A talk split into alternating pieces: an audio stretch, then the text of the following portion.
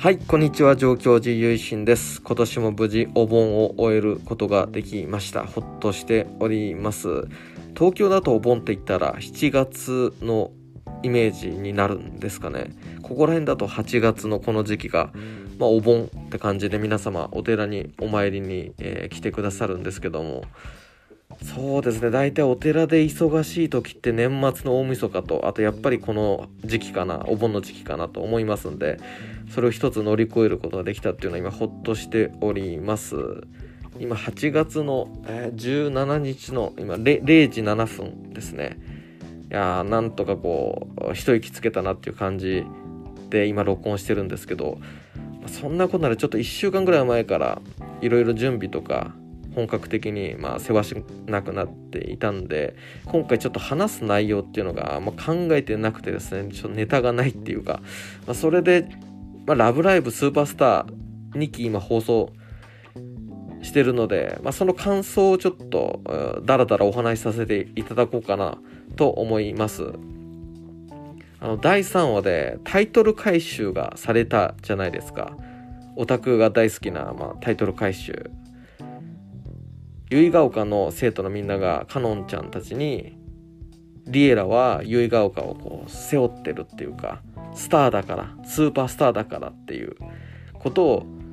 伝えてカノンちゃんたちにこう応援の声っていうのを届けるっていうかそういうシーンの中でスーパースターってそういうことかと。すごく上がりましたね。やっぱオタクはねタイトル回収が好きな生き物なのでなるほどっていう感じでしたね、まあ、あとちーちゃんがねダンスの大会であの一期の時に優勝してるんで、まあ、スーパースター結ヶ丘スーパースター個人枠でもちーちゃんはあるなとかもね、まあ、思いつつなるほどなるほどっていう感じでしたね。あの新キャラのねウィーンちゃんとかも、まあ、絡んできてて第3話は、まあ、カノンちゃん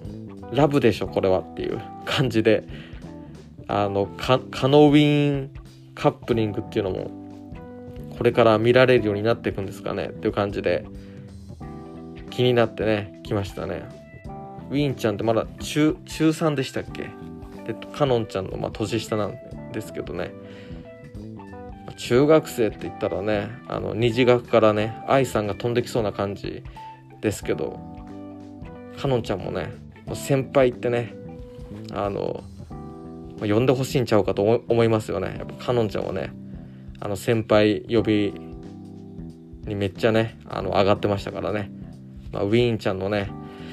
こうカノンパイセン呼びっていうのがね見られる日がまあ来るのかもしれないですけどね、まあ、そんなこんなで第3話はね、まあ、そういう感じでしたね。で第4話があの色名のリエラ加入の回でしたけどまた色名がね色名のカップリングめっちゃいいですね。うんなんかこう今までのシリーズよりなんかこうユリとしてのカップリングがかなり強いようなっていう感じがしますよね。すごく。なんかこう全然性格とか好きなものとかは違うけどでも似た者同士っていうかそうした2人の関係性っていうのがすごく見てるこっちもこう心動かされるっていうか良かったし、まあ、日本にはね四季もあるし色名もあるっていうことですごい、えー尊い回でしたね。でそれで次のね第5話ですよ。第5話鬼ナッツ会でね鬼ナッツもねあのめっちゃいいキャラですね。美少女版両津勘吉とか 言われてましたけどめっちゃそのお金お金って感じじゃないですか。お金のために頑張るぞいっていう感じでしたけどこれはどうなんですかね。なんか実家が鬼塚商店っていう、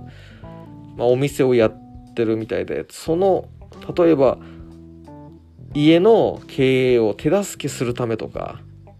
家族を助けるためとかそういうことでマニーマニーって言ってるのかマニーですわっていう感じになってるのかそれとも単純にお金を稼ぐっていうのが楽しくてやってるっていうのかどっちなのかなって思いますよね。まあ、前者じゃないかなとは思うんですけどね。やっぱラブライブだし、なんかこう、そういう、やっぱ家族との絆だったりとか、そうしたものから動いてるんじゃないか、それが動機になってるんじゃないかっていう気はするんですけど、でもその単純にお金稼ぎが趣味っていう後者でもまあ新しいキャラ付けとして面白いかもしれないないですね。なんかあの非常にこう人間臭いっていうのをデフォルメ強調したキャラですごくあの鬼ナッツいいなってね思いましたね。なんか最初のキャラデザ見た時もなんかすごいあの力入ってるなって思ったんですけどなんか動いてるところ見て今までね亀尾出演的にバイトやってるとこしかね映らなかったんで本格的にキャラが動くの見てあなんかめっちゃ魅力ある子やなって思いましたね。やってるバイトもねあのそういうウーバーっぽいのとかあと引っ越しとかこうこうあのガガチでガチであのやってるっていう感じがまたけなげでいいですよね。腰痛めたりとか。そこまでするってことはやっぱりね家族のなんかためなんじゃないかなとか思いますけどね。また次回も鬼ナッツ会があの引き続きっていうことでどうなるのかなっていう感じですけど。なんかこうリエラを1年生組と2年生組にこう分断させてっていうようなことを、まあ、策略立ててるっていうところで大悟は終わりましたけどあの二次学だとかすみんとかねあの自分の可愛さをアピールするためにとかそれで周りにちょっとちょっかい出してみたいなところで実はそのそれとは裏腹に結果的になんかこう全てがうまく回回るっていうかなんかかすみんの思いとは別にみたいなそのいたずらしたのがいい方向にみたいなところががあるような感じがすると思うんですけど鬼ナッツもねなんかそういうそういうことになるのかなって思いますよね。なんかその裏目にっていうかあのいい意味でその鬼ナッツの仕掛けたそういう分断作戦とかあの金儲けのためにここういうことをやりますわっていうのがすごいリエラにとってプラスになったり純粋にプラスになったりみたいなことでこのままあんた何やってんだよみたいな感じでなったらちょっとラブライブっぽくない展開かなって思うんでやっぱりなんか鬼ナッツすごいよみたいな感じにこうなって本人もきょとんと「えええとかすごいテンパる逆にテンパるみたいななんかそういう感じで合流していくんじゃないかっていうふうになんかそんな気がするんですけどね。まあ単純にあのこう意地悪なキャラっていうかゲスなキャラとかお金が大好きみたいなっていうのじゃないと思うんでやっぱりねあのスクールアイドルなんで、まあ、まだ入ってないですけどね。スクールアイドルになるキャラなんで、ま、絶対そういう可愛さとかけなげさとかっていうところが垣間見えてくると思うんでそこら辺も楽しみに第6話を今から待機していきたいなって思っておりますね。そういう感じで、えー、と1話と2話の感想は過去のポッドキャストでやったと思うんで今回3話4話5話っていうことで、まあ、軽くお話しさせていただきましたで仏教のねお話っていうのも、まあ、ちょっとねいろいろ絡めたいなとはね思いますけどね。じゃあちょっとだけお話ししましょうかね。第5話の、まあ、サブタイトルがマニーは天下の回り物っていうサブタイトルで、まあ、これがね、鬼ナッツ界で、鬼ナッツはすごい、もうマニーがとにかく一番っていう感じの女の子で、あの、原始経典でお釈迦様がこういうことを言ってるんですよね。たとえ金貨の雨が降ろうとも欲望の満足することはないみたいなことを言っててだからその欲には限りがないってことを言ってて、まあ、その欲の例えとしてお金っていうものが引き合いに出されてたりとかするんですけどこれ僕すごくこう的を射てるっていうかもう原始経典って本当に一文で少ないワードで確信をこう言い当てていくんで読んでるこっちもなんかこうすごくすっと理解しやすいっていうかそういう特徴が原始経典にあるんですけど今回のお経も、えー、まあお金をねいくら手に入れても欲望は決して満たされない。だから終わりがない